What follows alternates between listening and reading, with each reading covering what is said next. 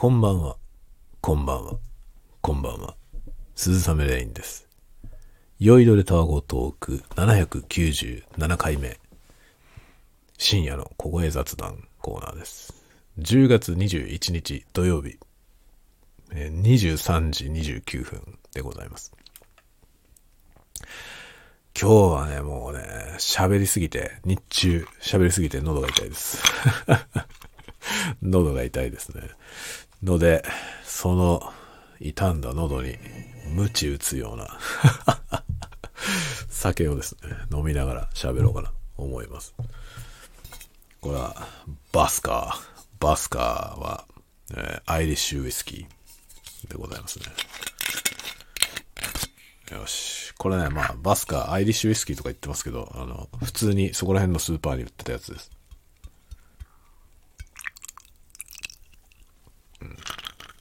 コープのね、コープのスーパーに売った。で、なんか、見たことなかったんで、買ってみました。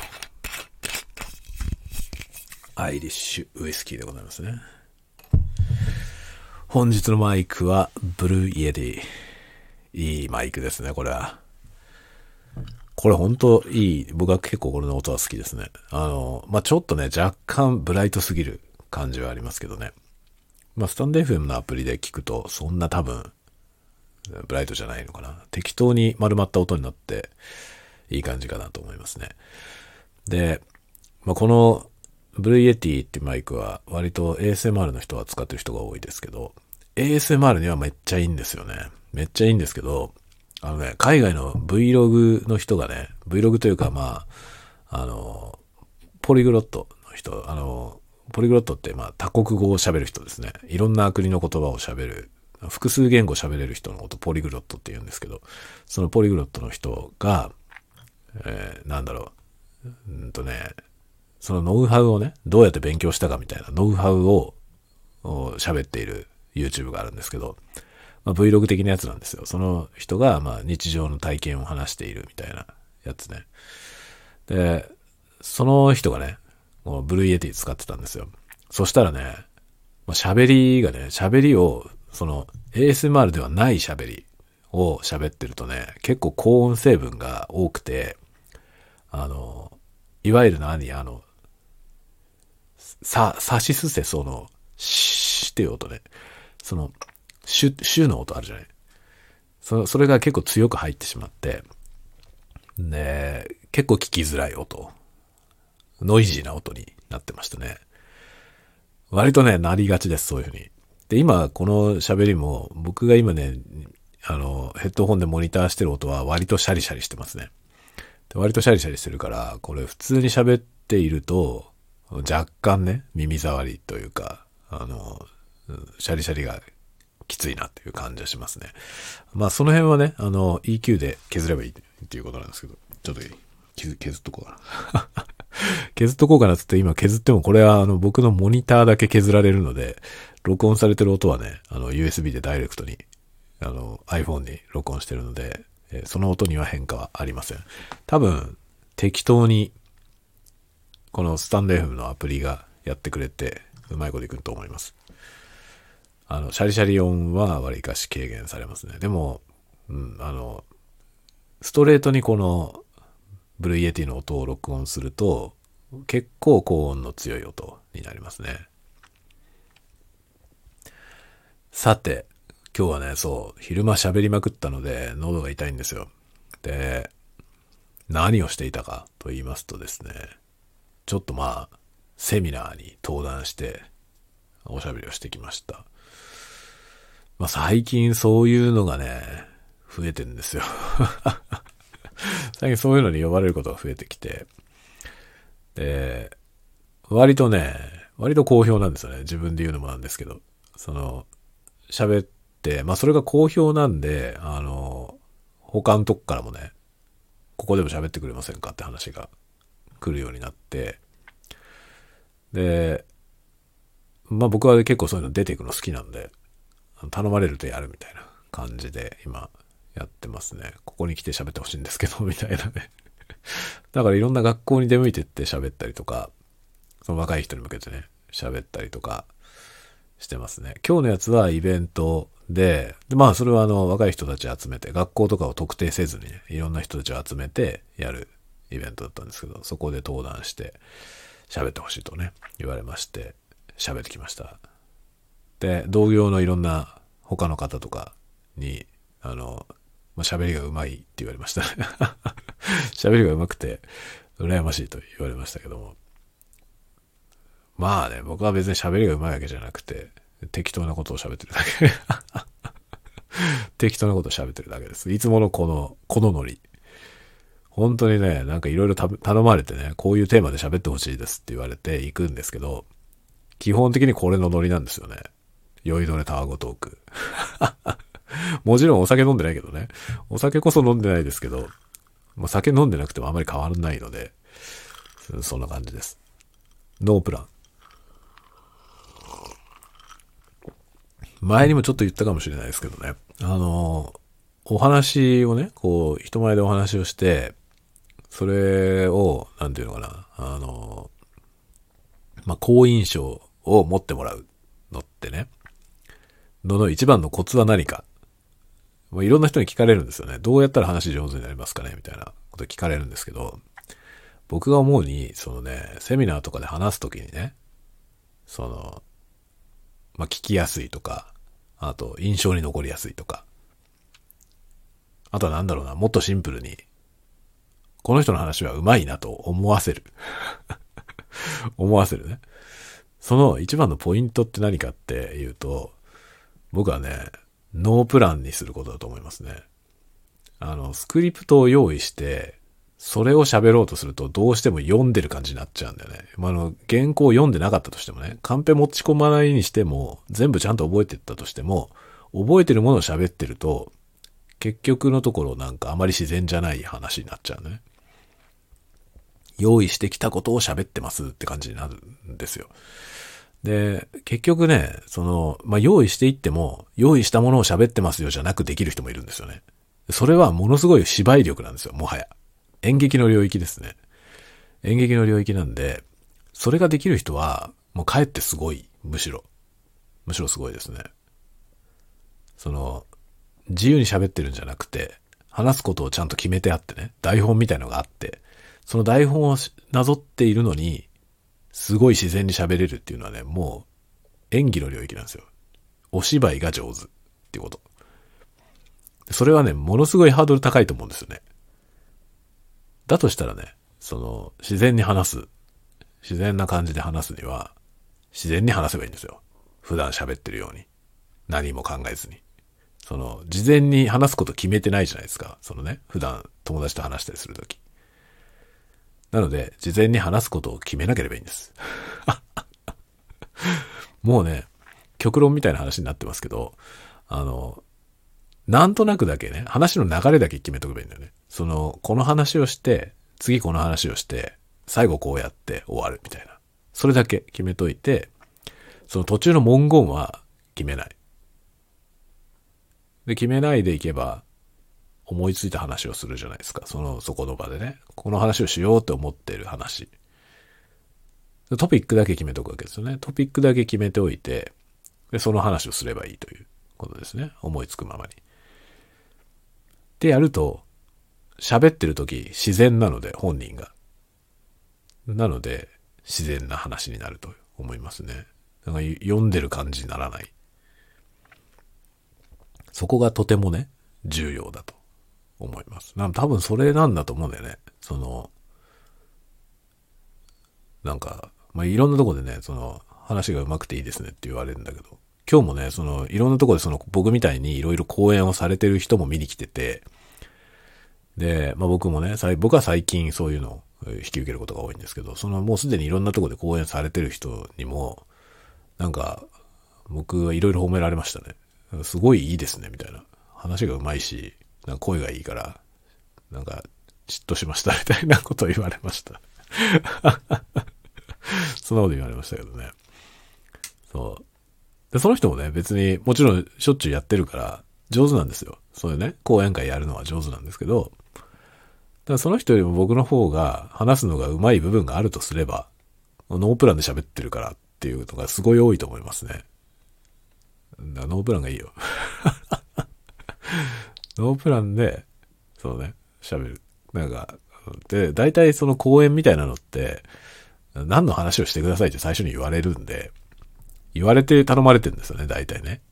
何でもいいから話してくださいっていうのはあんまりなくて、まあ大体はね、こういう方向性の話をしてほしいな、みたいな、あるんですよね、オーダーが。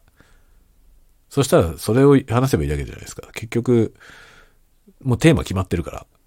なので、それだけでいいんですよね。で、これね、この内容で60分話してくださいとか言われたら、まあ、60分でどうやって話を持っていくかみたいな、その組み立てだけ考えたらいいんですよね。その、つかみというか、最初、最初の入りですね。入り入りはちょっと工夫が必要ですよね。その入りで、こう、オーディエンスをつかまなきゃいけないから、まあその時に僕がやってることって、結局ね、敷居を下げることなんですよね。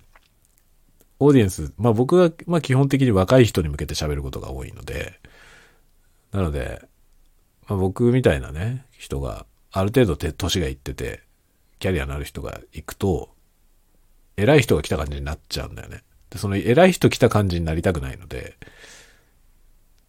だからそこの部分はね、その、敷居を下げるっていうのはやりますね。なんか最初に。だから、割と僕がやるのは、そのね、スライドを作ってってね、で、タイトルを、ちょっと行かれたような タイトルににするわけよ。ちょっと行き過ぎみたいなタイトル。だからなんだろうね、あの、もし、タイトルをね、事前に考えて、そのタイトルを、あの、議論したとしたら、他の人とね、議論してどうしようかなって相談したとしたら、これはやめといた方がいいんじゃないの？って言われるようなやつにしとくれ。まあ、つまりは、その突っ込みどころのあるタイトルですよね。にしといて、で、それにセルフツッコミをするというタイトルを見せて、このタイトル、このタイトルはありなのみたいなことをね ありなのかなって自分でも思ったんだけど、みたいなとこから入って、喋っていくと、まあなんかその、敷居が下がるというかね、あの、まあパーフェクトじゃないわけですよね。結局あんまりこう、満点の資料を持ってって、の完璧なスピーチをすると、すごいハードル高い感じになるんですよね。で、結局、そのオーディエンスの人たちは、その話のクオリティというか、なんだろう、あの、資料のクオリティとか、話してる人の、その話してる内容とかのね、それがなんかこう、事前に準備されてしっかり作り込まれていればいるほど、遠くなっちゃうわけですよね、オーディエンスとの距離が。すごい内容としてはね、充実してるわけですけど、そこが完璧すぎると、なんかこう、近寄りがたいもんになっちゃうと思うんでね。なので、なんか僕はいろいろ穴を用意しといて ね、まあ、穴を用意してると言ってますけど、まあ、抜けちゃってるだけなんだけど、その抜けてることに喋りながら気づいてツッコミを入れながらやるという感じでいつもやってますね。だから資料も別に完璧じゃないし、うん、抜け抜けな資料でね。ちょっとこの話書いてないんだけどとか その場で思いついたことを足したりなんかして、ってやってますね。だからそういう風にすると、割と自然なわけですよね、喋りもね。自然になり、なるよね。何しろ、普段と変わんないから。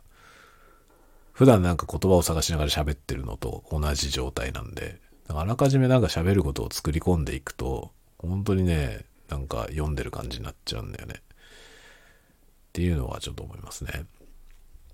まあ今日はそれで本当にね、セミナーをやって、その後もなんかいろんなね、その、質疑応答みたいなやつね、をいっぱいやって、いろんな人と。もうめちゃめちゃ喋り続けてた、喉が痛いです、もはや。ちょっとやりすぎました。で、そう、それでね、それはもういいんですよ。その前仕事でそれはやって終わって、で、帰りにですね、映画を見てきました。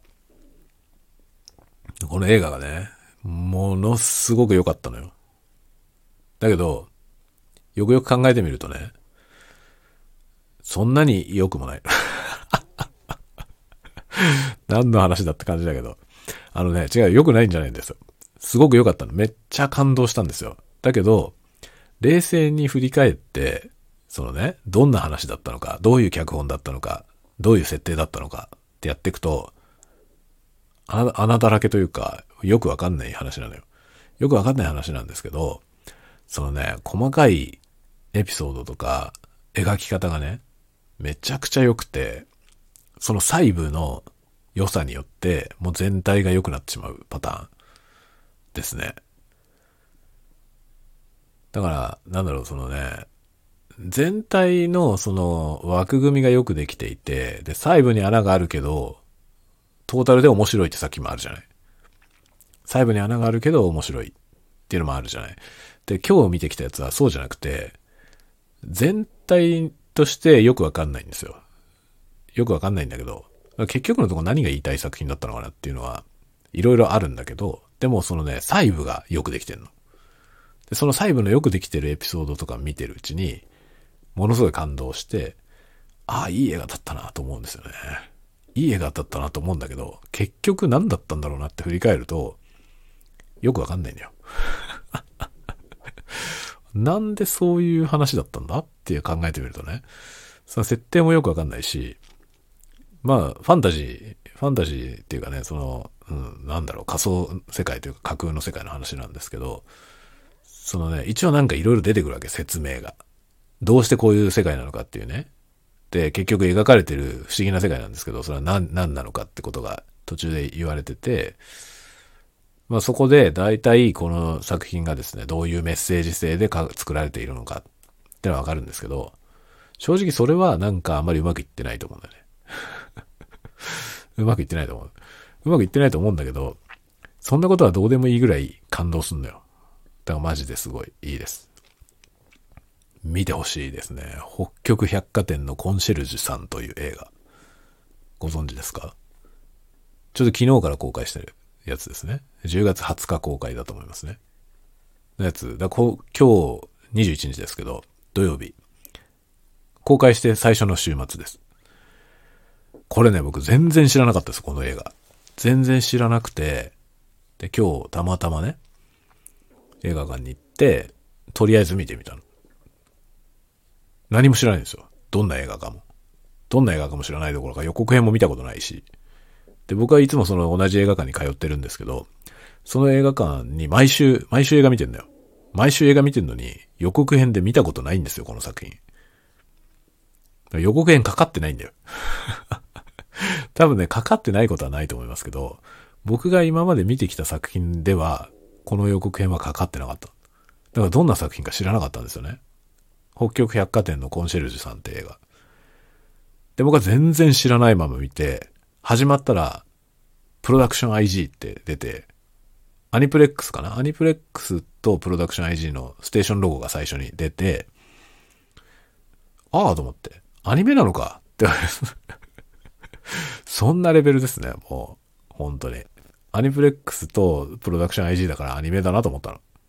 あ、アニメだと思って。え、アニメなんだっていう感じ。アニメ映画だということも知らなかったんでね。で、アニメ映画で冒頭がちょっと変わった感じの絵で始まって、お、すごい意欲的な感じの絵だなと思ったのね。そのいわゆる普通のアニメとはちょっと質感の違う絵で、あの、輪郭線がちょっとね、あんまり主張しないような感じで、柔らかいタッチの絵で、お、すごいなってね、この、この絵で行くのかすげえなって思ったんだけど、それは本当に冒頭だけで、あとは普通のアニメでしたね。そのか意欲的な表現でいくのかな最後までね、その、高畑監督のあの、かぐや姫みたいに、すごい意欲的な表現で、そのまま終わりまで行くのかなと思ったんですけど、全然そうではなくて、その絵は本当に最初だけ。で、まあ本編のストーリーは普通のアニメタッチ。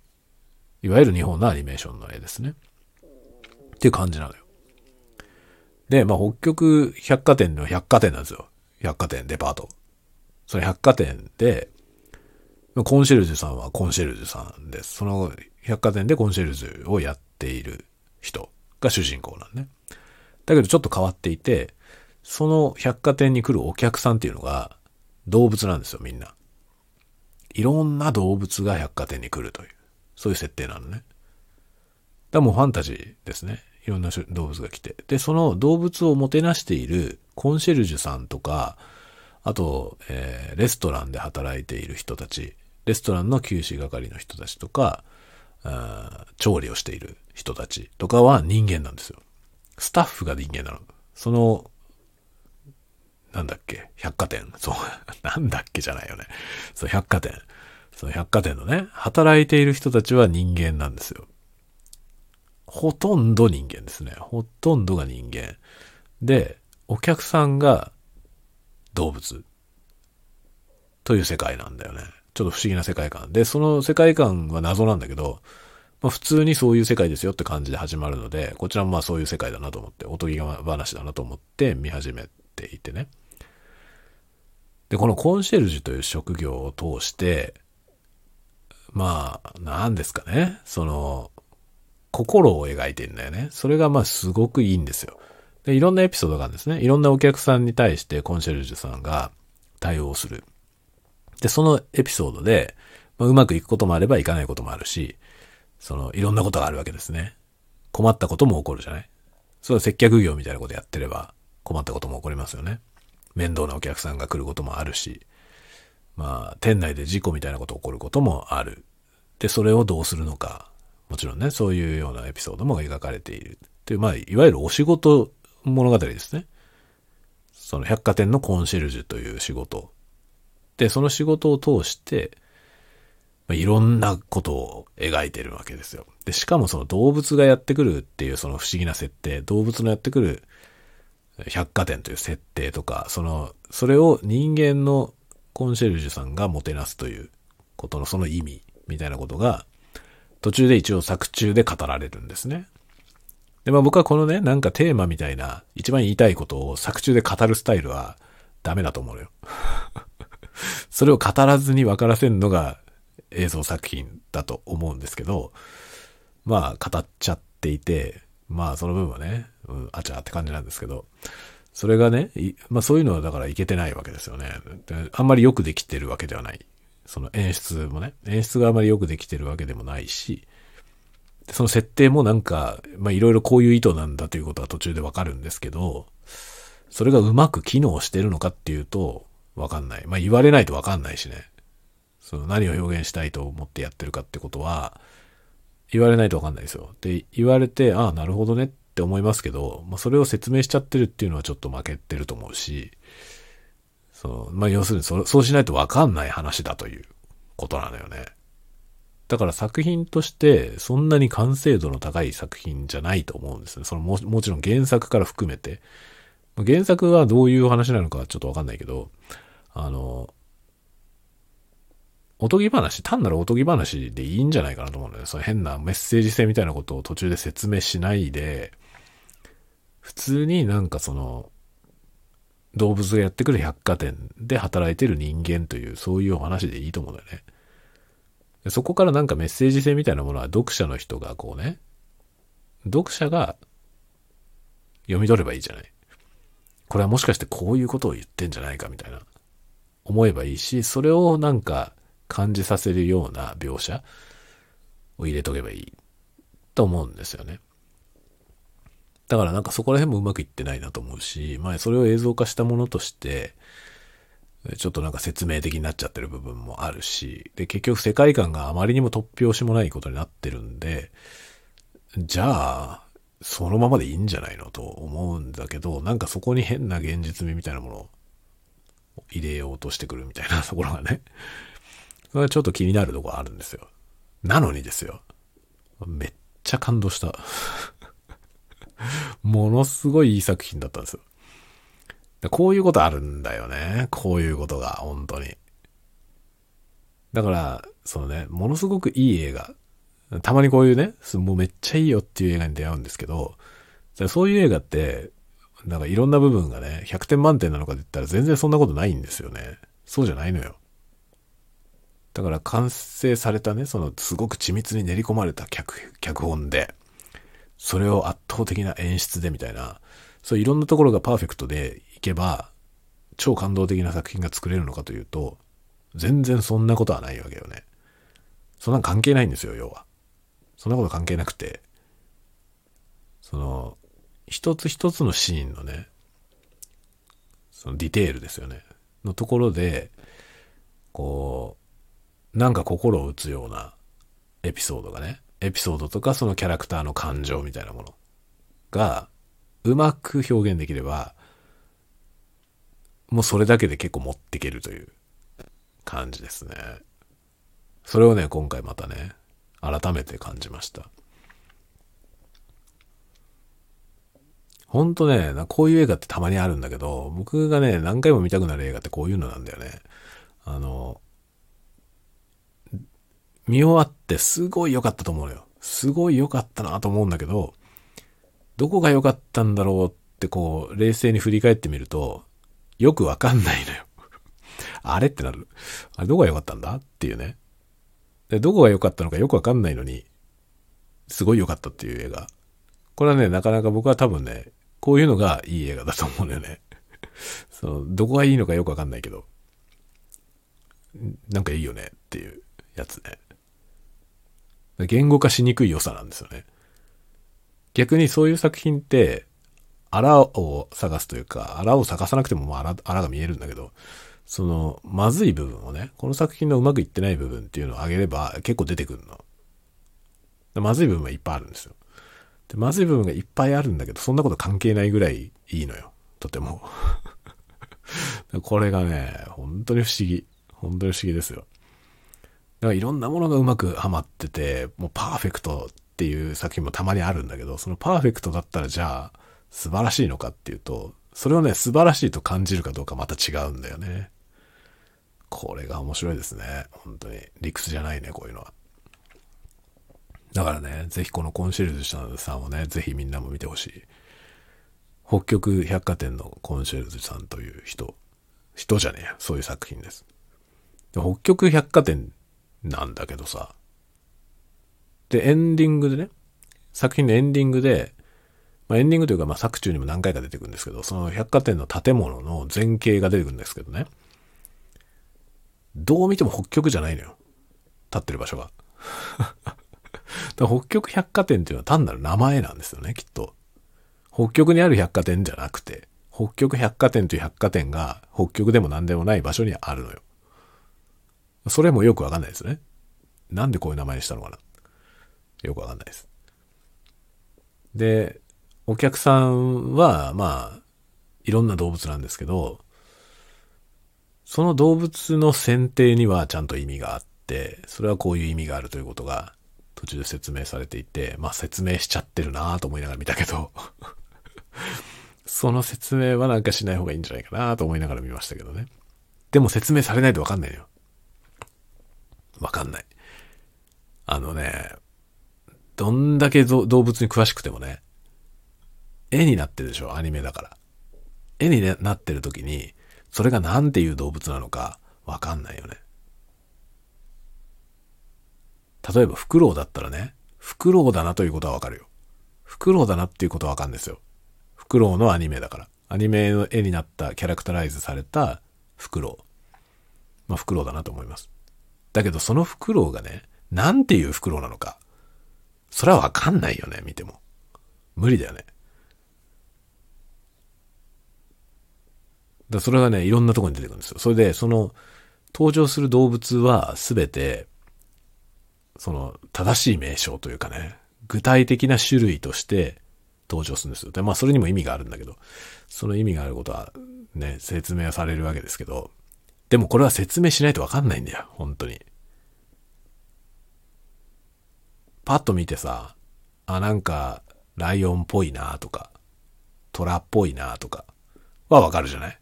虎とかライオンの擬人化みたいなのは見ればわかるじゃない？だけどそれが何という種類の、もっと細かい種類のね、何という種類のライオンなのかとか言われてもわかんないよね。そもそもそんなに詳しくないし。で、その正式な名前で出てきた動物も全然知らないし、そのね、その名前で言われてもわかんねえよっていう感じなわけですよ。だからそれをね、見ただけでわかるように作るのは無理だと思う。説明しなきゃ無理だよ。で、それを説明することによって、まあ、なんでこの、この種類である必要があるのかっていうのは、まあ、その時説明されちゃうわけですけど、まずそれはね、本当に、説明したことによって興ざめする部分は結構あんのよ。あるんだけど、説明しないと絶対わかんないんだよ。で、それはね、説明しない方が作品としてはスッキリすると思うんだけど、そうすると本当にただのおとぎ話になっちゃうのね。そのメッセージ性みたいなものは多分誰も気づけないんですよ。よっぽど動物マニアだったらもしかしたらあるかもしれないけど、まあいないでしょうね。そこまで。もうほんと学者みたいなレベルで知らないと無理だと思うね。だからね、演出表とか映像表現的にうまくいってないと思うんですよ。その説明しなきゃわからないことやろうとしてる。それはちょっとうまくいってないなと思う。思うけどね。だその本筋のテーマに関係ない部分のエピソードがね、まあ、単に主人公が結構魅力的っていうのもあるし、その、そのね、エピソードの描き方がうまいのよね。一つ一つの。で、本当にね、まあ、その、コンシェルジュさんが、まあ、お客さんのためにね、心からそのお客さんのために行動するわけですね。で、その姿にね、まあ、シンプルに心打たれるというかね、そういう感じなのよ。いい作品なんですよ。とっても良かったです。で、まあね、声優さんがめっちゃ豪華。声優さんがものすごい豪華で、まあ、すごい人がいっぱい出てますね。だからあれもこれもすごい人たち。エンドロールでね、名前が、みんな、あの、キャストの名前がバーって出るんで、びっくりしました。どっかで聞いたような声ではあるなと思って聞いてるけど、もう全部すごい人ばっかりでしたね。めっちゃ見応えありますから。北極百貨店のコンシェルジュさんという映画。ぜひぜひ見てほしいです。ノーマークの人が多いでしょ多分。僕もノーマークだったけど。まあ僕はアニメ映画だってことも知らなかったんで、ちょっとノーマークすぎるけど。だけど全然予告編に出会わなかったんですよ。予告編に出会わなかったし、その映画館でもね、そのロビーにもいろんな予告編がかかってんですけど、そこでも見たことないんだよね。どこでこれの予告編かかってんだろう。本当に、だから全然知られてないと思うんだよ、この作品。皆さん知ってますか？僕は映画館のね、その上映情報、今日のタイムスケジュールみたいなやつで見て知ったの。あ、なんだこれと思って。これ面白そうだなと思って。見てみようと思って見たらアニメだったのよ。知ってますか？この映画。ぜひ、ぜひ見てほしいです。派手さは全くないですね。派手さは全くないけど、ま、全くないし、アニメーション的になんかものすげえとかもない。別に。もちろん、あの、クオリティは悪くないですよ、もちろん。あの、アニメーションとして非常によくできてますけど、作画も、も質はいい。質はいいですけど、なんか超作画とかではない。超作画とかではないし、ものすごいシーンが出てくるとかもない。そういうことは一切ないです。本当にシンプルにあったかい作品でよくできてました。なんかそのね、スーパーアニメーターのものすごい作画を見せるみたいな感じではないですね。ないけど、すごい人が参加して書いてるからできるみたいなシーンは、まあ、若干ある。でもそれはその、作画の凄さを訴えるような見せ方ではないです。本当に作品に必要だったから書いてるという感じで、さりげなくすごい絵が出てきますね。こういうのいいよね。こういうのいいよ。作ろうと思うと大変だよっていう、確かな力がある人がいないと作れないよっていうところがちゃんとあるけど、それがその技術をひけらかすようなものになってない。いいですよね。やっぱスーパーテクニックはさりげなく使ってこそ だなという気がしますよね。これ見逃しになっちゃうとね、ちょっとお腹いっぱいになっちゃうから。そもそもあんまり気づかないぐらいの感じでポコッと出すみたいなね。そういうのがいいよね。大人だなって 大人だなって感じですよね。昔あのミスタービッグってバンドバンドのね、ミスタービッグってまあ超絶技巧のバンドですけど、ハードロックの。そこのポール・ギルバートっていうものすごい速さでギターを弾くギタリストがいるんですけど、でポール・ギルバートがね、なんかのインタビューで言ってたんですけど、そのギターソロっていうのはね、ギターにと、ギタリストにとってのそのギターソロっていうのは、まあ要するにテクニック見せる場所ですけど、そのギターソロっていうのは、その、なんていうの、スパイスだから。っていうことを言うんですよ。スパイスだから、まあ要するにあんまり長すぎるのは良くないと。さりげなくちょっとだけ見せるっていうね。だからもうその超絶技巧、自分は超絶技巧のそのギタリストとして有名なんですけど、そればっかりこう、ひけらかすんじゃなくて、楽曲の中にこう、溶け込ましてね、その、必要最低限のやつをぴょっと入れて、スパイスを効かせるんだということを言ってましたね。だから自分はね、タバタバスコは好きだけど、タバスコをボトルで飲もうとは思わないという表現をしてて、なるほどと思ったんですけどね。だけど、彼もね、若い頃、あの、レーサー X ってバンドや レーサー X ってバンドやってたんだよね。ミスタービッグやる前。レーサー X の楽曲を聴くと、まあ、タバタバスコぶっかかってますね。タバスコってピピってこう2滴ぐらい垂らして、こう、スパイスじゃない？だけどもう、ジャブジャブにかかってる状態でした。レーサー X の時は。だからミスタービッグになって彼もこう、大人になってってことだと思いますね。って言ってもまだ20代だったんですけどね。ミスタービッグの最初の頃。今はなんかもうね、ポール・ギルバート、完全におじさんになってしまって、今いくつだろう ?50 ぐらいかな。あの、ブルースの人にな なってましたね。まあ、結構ね、あの時代のスーパーギタリストもなんかこう、枯れてきてて今。ブルースみたいなことになってる人が多いですね。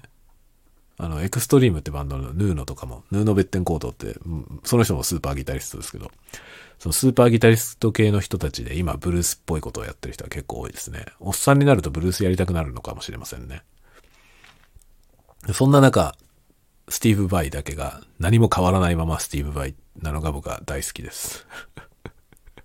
彼だけが全く丸くもならなければ何にも変わりません。若い時から。一切変わらない。もうすごいですね。未だにわけのわからない、なんかすごいへんてこな楽器を作っちゃって、そのやつで変な、誰にもできないようなプレイをしてますね。何にも変わってなくて笑いました。スーパーギタリストブームの時の、まあスーパーギタリストの一人なんですけどね。その時代のスーパーギタリストみんなだいぶ丸くなったのに、スティーブ・バイだけは何も変わってなくて、未だに全く同じような音楽をやっているし、だから、まあ、そういう意味で、彼は、あの、若気の至りとかそういうのじゃないんですよ。もう最初からそういう作家性なんでね。圧倒的に安定してますね。未だになんかそのね、昔からの、その、スティーブ・バイモデルっていうめちゃくちゃとんがった感じの ギターを未だに使ってますよね。年齢的に言ったらポール・ギルバートとかよりも上なんですけどね。まるっきり何も落ち着く様子は見せないっていうところが最高ですね。なんか、最近の映像で、あの、へんてこな、なんかね、いろんな方向にネックが出てて、わけのわかんないなんか、ギター、ヒドラとかいうギターをね、特注で作らしてやってるんですけど、そのヒドラっていうやつで演奏してる、その楽器じゃないと演奏できないような変態な曲があるんですけど、もう一人で全部のパートを 弾いてるみたいな状態で、そういうビデオがね、割と最近の映像として上がってて、このおっさんはいいなと思いましたね。何にも変わんねえわと思って。大好き。ああいうなんかね、言っちゃってる価値観の人いいですよね。最高です。なんかね、若い頃から言ってることがずっと一貫してて、それもとてもいいですね。というようなね、スパイスの話。スパイスかけすぎると良くないよってことなんですけど、もう最初からそのカラス全開みたいな音楽の人もいる いるので、その何も変わらないまま大人になっていくという最高です。でアートはね、本当にいろんなスタイルがあるから、まあ、どれがいい悪いってことはないですよね。映画の、映画映画もそうだよね。映画の演出っていうのも、良し悪しみたいなのいろいろ言われますけど、良し悪しとかじゃないよね。好き嫌いだよね。だからなんかつまんねえ演出だなって思ったとしても、そのつまんねえ演出は何かの意図があってやってるかもしれないよね。それがうまくいってるかどうかは、まあ、見る人が判断すればいいんだね。俺はこれはつまんねえと思うっていう人もいれいてもいいし、あの、いや、これがいいんだよっていう人がね、いてもいいしね。と思いますね。アートはなんか、全般そういうもんですよね。なんか、改めてそう思いますね。というようなね、ことを最近、また改めて思ってるとこです。そう、あの、ノートにね、ノートにも書いたけど、あの、英語学習用の英語のね、小説、リライトされてる小説と、それの原本っていうのを比べてみたら、もう思いのほか全然違ったという。こんなに違うのかよってぐらい違うのよね。ちょっとびっくりしました。それで今ね、あの、両方読むっていうのをやってます。あの、昨日かな？昨日かなんかノートに書いたんですけど、今ね、ジョージ・オーウェルの、あの、1984、1984ってあの、1984という小説があるんですよね。ディストピア SF のすごい代表的な作品ですね。世界的に有名な歴史的名作なんですけど、その1984の、あの、学習者向けのね、日本で出てる英語学習者向けの英語のやつがあるんだけど、それはね、リライトされてるんですよね。ジョージ・オーエルが書いた本当のやつじゃなくて、それを別の人がリライトしたやつが学習用として出てるのよね。で、それを先に買ってたんですよ、僕は。で、それで一回一通り読んだんですけど、そのリライトされてるってことが書いてあったんで、じゃあリライトじゃないやつも読んでみたいなと思って、買ってきたのよ。そしたらね、まるっきり違うのよ。びっくりした。本当に全然違って、で、ジョージ・オーエルの方のやつの方がずっと小説の文章になっていて、面白いんですよ。すごいいいのよね。なんだよと思って。めちゃくちゃいいじゃん、これと思ってね。で、それで、逆にね、その、小説とは何かっていうことをまた改めて考える機会になりましたね。僕はだからその2つを読み比べて圧倒的にジョージ・オーウェルが書いてるやつの方が小説だと感じたんですよ。ということは、その、そこに小説と小説でないものの差がなんかあると思うんですよね。で、それは何だろうっていうことを考える。またね、改めてそういうことを考えてるんですけど、自分がだからその小説を書くときにどうすればいいのかっていうこともね、いろいろ考えてます。本当にね、なんだろうね、その、まあ、いわゆる小説じゃない文章における文章力が高いっていう状態と、小説がうまいっていう状態は全然違うなと思います。僕はどっちかというとね、小説が上手くなりたいね。で、その別にね、その小説じゃない文章の文章力が高くなりたいってあまり思わないですね。で、結構そのジョージ・オーウェルの本を読んでると、うまい文章じゃないんだよね。その小説がうまいのよ。普通の文章のうまさじゃないんですよね。だから表現として、時に冗長なんですよ。回りくどい説明になってたりとか、あとは、まあ僕もよくやりますけど、読みづらい文章になってたりするのよね。あえてまどろっこしく言ってたり。そのまどろっこしい状況を表現するときにまどろっこしく書いたりとか、あとはその主人公が不快感を感じているとき、不快感、主人公の感じている不快感を表現したいときあるじゃないですか。その時にその不快感を文章を読んでる人のその読んでる不快感につなげるっていう読みづらい文章にしてそれをつなげるとかね、そういう感じです。だから整理して書くんじゃなくて、あえて冗長に書いたり、あえて回りくどい表現にしたり、あえてなんか一文が超長かったりとかしてるんですよね。実際ジョージ・オエルの書いてるやつそうなってんだよね。で、それを読む、読みながら、もうこれの方がずっと小説じゃんと思って。で、本当にね、このもう発見がいっぱいあるんですよ。この両方読んでみることによって。これが面白すぎてね。で、僕、その、ラーナー版のやつね、ラーナー用の書き換えられてるやつっていうのは一回一通り全部読んだんですけど、今ね、ジョージ・オイルのやつを読んで、チャプター1、1個ね、一つチャプター読むごとに、その、読み比べてます。チャプターひとまとまりごとに読み比べてる。前のやつと、そのラーナーズ版のやつ、リライト版のやつと、オリジナルのやつを、こうね、まあ、チャプター1個分読んで、読み比べるってことをやってますね。英語の勉強のために本当は読んでるんだけど、そんなことどうでもいいぐらいもう、小説と小説でないものの違い。これをね、もう体感してます。めちゃくちゃ。すんすごい勉強になる。英語の勉強というよりもむしろ日本語で小説を書くときの勉強になりますね。そうなんだよと思いながら、小説ってこうなんだよと思いながらね。そこはすごいね、あの、共感するとこありますね。だからよくね、なんか、あの、ネットで見てると、小説のね、書き方みたいな時に、文章こうあるべきみたいなこと書いてる人いっぱいいるんですけど、そこで書いてあるのって、大体小説じゃない文章の上手な文章の書き方なんだよ。あれは違うよ。その、このリライトみたいなものになっちゃいますよ、みんな。本当に。リライトのやつはスッキリした文章になってて、読みやすいんだよね。で、わかりやすいし。で、その読みやすくわかりやすいものって小説じゃないんだよね。それは説明書とかなんですよ。取扱説明書とかの文章なのよ。小説の文章ってそういうもんじゃないんですよね。それがね、このリライトされている1984とリライトされてないオリジナルの1984を比較して読むともう顕著にわかる。描写とかもね、ちゃんと描写されてない部分っていうのもあるんですよ。それは意図があってやってんだよね。意図があってやってんのに、それを変に補足しちゃってんですよね、リライト版のやつは。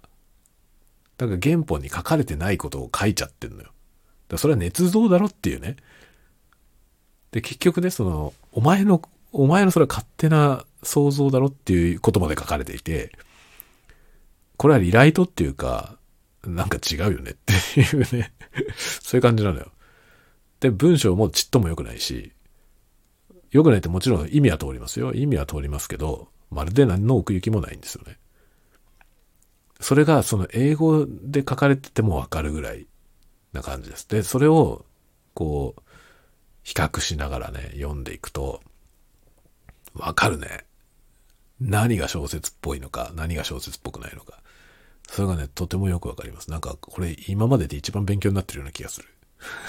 小説の勉強として、一番勉強になってる気がしますね。いや、ほんとね、こういうことだよなと思って思いました。なんか文章のね、すっきりした文章で文章うまいっていう、その文章、うまい文章で小説書いてる人って結構いますけど、その、特にウェブ小説で見るとね、いますけどね、それは違うなと思いますね。そうじゃないんだよ。表現なんですよね。文章で何かを表現する。その文章に書かれてる内容を伝えるんじゃないんだよね。それは一般的な文章論なんですよね。その書いてあることを、書きたいことを伝えたいことを文章にしっかり書くっていうのは、一般的な上手な文章の書き方なんですよ。でそれを小説の書き方として紹介してる人がすごい多いんだけど、そんなに違うよね。そうじゃないんですよね。いかにその直接言わずにその状況を感じさせるかというね。だその主人公の苛立ちみたいなものを読んでてイライラ文章する文章を書いて主人公の苛立ちを伝えるわけよね。読者がイライラするような文章を書くんですよ。結局。で、それで主人公がイライラしてる様子をそのイライラする文章で書く。そうするとね、イライラ感伝わってくるんだよね。本当にね、うまいんですよ。そういうのが。OL の の、その、原本のやつ読んだらもうめっちゃ感動的。本当にこれはすげえ小説だなと思いながら読んでますね。やっぱりね、世界に名だたる名作だけのことあるよね。歴史的名作ですからね、1984は。で、正直僕はその最初の学習者向けのリライトのやつ読んだ時に、そんなにすげえ小説だと思わなかったんですよ。ストーリーは知ってたしね。ストーリーは知ってる、知ってるからさ、ま、昔から読んだことあるから、日本語のやつ。読んだことあるんで、別に普通に、そういう話だ、知ってるので、その英語版をね、リライト版のやつを読んでも、うん、まあこういう話だったね、ぐらいなのよ。大した小説じゃねえなと思ったのよね。大した小説じゃない。まあ、アイデアは面白いけど、ねその、その意義を全然出てないというか、なんでこれがそんなにね、世界的な名作なのかな、ぐらいの感じだったのよ。そしたらね、オリジナルを読んだらむちゃくちゃ上手なんですよ、その表現が。この小説はすげえやと思いました。だからね、同じ情景を描いているストーリーとかもね、もちろんストーリー同じだから。ストーリーは同じだし、エピソードは同じ内容のことを書いてるんですよ。だから出来事は同じなの。でその出来事をどういう風に伝えるかっていうところが違うだけなんですよね。でも片方はものすごい小説で、ものすごい力のある小説で、もう片方はただの文章。これだよね。この差だなと思いました。これが文芸になってるかそうでないかという違いだと思う。文章の芸術になってるかどうか。これだよ、これ。本当に。というね。だかいろんなことが勉強になります、本当いやー、何でも興味持ってやってみるもんだなと思いますね。ちょっと読み比べてみるかなと思って軽い気持ちだったのよ。本当に。どのぐらい変わってんのかなと思って。本当に僕はね、ただ単にその難しい言葉が簡単な言葉に置き換わってるだけだと思ったの。リライトって言ってもね。そんなもんでしょ？って思ってたんですよ。違うじゃん、全然っていうね。もう全然違うね。驚くほど違います。で、そう、それでね、198の、ね、今ちょうど一段落目というか、一チャプター1を読み比べてたんですけど、あの、主人公がね、日記を書いてんですよ。で、その日記、主人公の書いてる日記が、がっつり書かれてんですよね、小説の中に。それの量がね、リライト版のやつは4分の1ぐらいになってんの、量が。その、で、本物のやつはね、その、主人公があんまり文章が上手じゃないんですよ。それを、その人が、その、くどくどとしたすごく読みづらい文章で日記を書いてんのよ。でそれが結構なボリュームであるの。結構な長さで書いてあって、で、読んでる方は読みづらい文章を延々読まされるので、腹立ってくるんですよね もう読むの嫌になってくるんですよね。で、その感じを表現してるわけですよ。その、そこで。なのに、リライト版のやつはその日記の文章が圧倒的に短縮されてるんですよね。内容的にはそのぐらいの話だから。だけどそれを回りくどい書き方でくどくどくどくど書いてあることに意味があるじゃない。主人公の人となりがわかるわけですよ。それをこっそり書いているというね、その日記を。夜な夜なその日記をこっそり書いている内容が、そのくどくどくどくどした文章で書かれていて、ああ、この主人公はこういう人なんだっていうのがわかるわけじゃないですか、それを読めば。だけどそれが一切なくなってんの。リライトのやつは。もう要約しちゃってるから、そのくどくどと主人公が書いたはずの日記を要約しちゃうから、4分の1ぐらいしかないのよ。量が。もう全然意味が違ってくるよね。夜な夜な書いてる日記っていうのがそれしかないのとさ、そのものすごい量であるのとでは、そもそもその彼がかけてる時間に対するね、そのイメージが全然違うじゃないですか。しかもその日記はこっそり書いてるんだよね。監視社会で監視されてるから、そんなもの書いてたらまずいわけですよ。なんだけど、それを隠れてこっそり書いてる。で、それが偉い分量になってるっていうことの事実にすごく意味があるじゃないですか、本当は。だけどそれがあっさりしたものになってると、もはや全然違う物語になってるんですよね。ストーリー自体ももはや共通だとは言えないような状態ですよ。このリライトはね、やりすぎだと思う。で、そんなもんが普通にそこら辺に売られていて、で、恐ろしいことにですね、日本人の多くはね、学習者としてその英語版のやつを読んだ人は、ほとんどの人は多分オリジナルまで辿っていかないので、オリジナル読んでないまま、英語で H984 を読んだって思ってる人が、大勢誕生してしまうわけですよね。これね、1984だけじゃなくて、同じシリーズで出てるコナンドイルとか、アガサ・クリスティとかも全部リライトされてるから。全部違うんですよね。で、それを違うやつしか読んでない人がね、英語で読んだと思っちゃうじゃない。例えばね、そのクリスティのそして誰もいなくなったを英語で読んだよ。って思うじゃない。だって英語版だから。英語版として出てるからね。だけど学習者向けにリライトされてるやつなんで、その本体のやつとは全然違う。しかも、かなりアグレッシブに違う。これはね、驚異的な 出来事でした。僕びっくりした、本当に。正直こんなに違うんだったら読んでも意味ねえじゃんと思いました、僕は。だから純粋に英語の学習としては役に立つと思うけどね。役に立たないことはないと思うけど、僕はそれ以上に、こんな偽物を読まされることが我慢ならないと思って、もう言語のやつしか買わねえと思いました。だから、クリスティとかもね、いろいろ出てるんですけども、ラーナー向けのやつは買いません。こんなに違うんじゃ読んでも意味ない。そしたらクリスティの英語が若干古かったとしてもやっぱりその本人の書いた文章で読まないとダメだと思いますね。ジョージ・オーエルも古い人だからね。だからきっと、そのね、あの、文章に使われてる英語が今時こんな言い方はしないよっていう表現はいっぱいあると思うんですよ。だから学習としてそれはどうなのかっていう問題は依然としてあるけども、じゃあもう学習は別のやつでやるわっていうね。別の教材で学習しますよっていう。この小説はもう絶対本人の書いたやつで読まないとダメだわと思いましたね。単純にその語彙だけ入れ替えてあるとかさ、そういうんだったら別にね、リライト版のやつでもいいかなと思いますけど、違うもん、全然。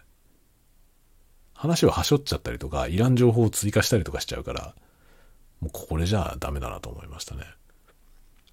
そのノートにも書いたけどね、その1984に至っては、主人公の外見みたいな話が出てくるのよ。最初の方に。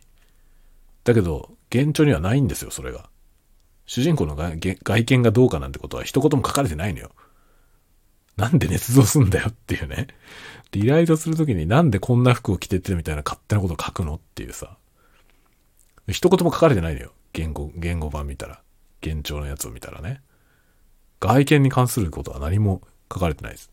なのに、勝手なね、大柄っていうほどでもなくみたいなこと書かれてんのよ。なんでだよって感じだよね。それはどっから来た話なのっていうね。もうひどいよ、リライト。このリライトはひどいわと思った。からもう買いません。ま少なくともね、ラダーシリーズは、読みやすいからね、おすすめはするけど、小説は買わない方がいいと思う。本当に。小説の作品もいっぱい出てるけど、そうじゃなくて、スティーブ・ジョブズのスピーチとか、そういうやつがあるから、そういうのを買った方がいいです。同じシリーズにね、そういうのがあるんで、学習用だったら小説じゃないやついっぱい出てるから、そういうのを読んだ方がいいと思う。ほんと、オーエルとかね、英語で読みたかったら普通に、キノコリに売ってるから、英語版。本物のやつ。本物のやつを読んでください、ぜひ。全然違うから。もう最初の一段落だけで僕はもう感動しました、本当に。ジョージ・オーエルのその小説力のパワーに感動しました。すげえじゃん、これって。だからやっぱりね、やっぱ現状で読まないとダメよね。いろいろ。それは本当思う。翻訳はよくできてますよ。日本の翻訳家すごい優秀だからね。あの、翻訳のやつもよくできてますけど、だけど、やっぱりね、ニュアンスは伝わんない。本物を読まないと。本物がすごい。本当に、この表現はすごいわと思う思うよ。まあ、あの、興味ある人はぜひ、あの、探してみてください。ていうか、昨日のね、あの、 note、そう、あ、メンバーシップ用に書いたやつなんで、メンバーシップにならないと最後まで読めないんですけど、この話に興味ある人は、ぜひメンバーシップメンバーシップに加入してください僕のメンバーシップは、はっきり言って割に合いませんので、あの、覚悟して そこに覚悟して参加してください。あの僕のメンバーシップはですね、月額300円かな？なので、まあ、別に高くはないです。高くはないけど、300円に見合うだけの記事は出ません。で、それはもう最初から断ってあって、あの、ファンクラブという位置づけ にしてます。僕のやつは。ファンクラブという位置づけ。僕のことを応援したい人が入ってねという。でそれに対して僕は、あの、こういうね、限定コンテンツで、それなりに僕が自身が結構面白いと思ってる話を出しますけど、その数は少なめなんで、あの、正直割に合わないと思いますね。あの、300円で記事を買うっていう発想だと割に合わないと思います。ただ、僕に投資してるというか、その、何本当に投げ銭のつもりでね、参加してもらうといいかなと思っていますね。そんな価値があんのかよって思うかもしれませんけど、あの、価値があると思ったらだけで 価値があると思った人だけ参加してくれれば良いと思ってます。何かしらのね、価値はこう還元していきたいなとは思ってますけどね。思ってますけど、現状全然できてないと思うので、本当に、あの、積極的にね、あまり、こう、おすすめはしてません。本当にファンクラブ的な要素です。僕にコーヒー代をカンパしたいと 思ってくれる人にカンパしてもらえるとありがたいですね。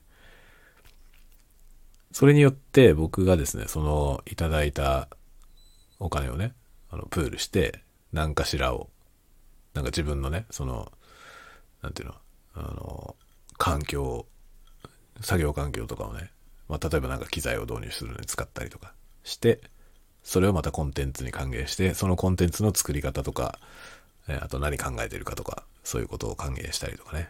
あとはなんか、公演の裏話したりとかね。その、いろんなとこで講演をしてるんで、こういう話してきたよみたいな話を紹介したりとかしていってますね。そういうのが興味ある人はぜひ、えー、見ていただければと思いますね。このジョージ・オウェルのやつはどう違うのかというその比較の部分が、そのメンバーシップに加入しないと読めないエリアに書いてあります。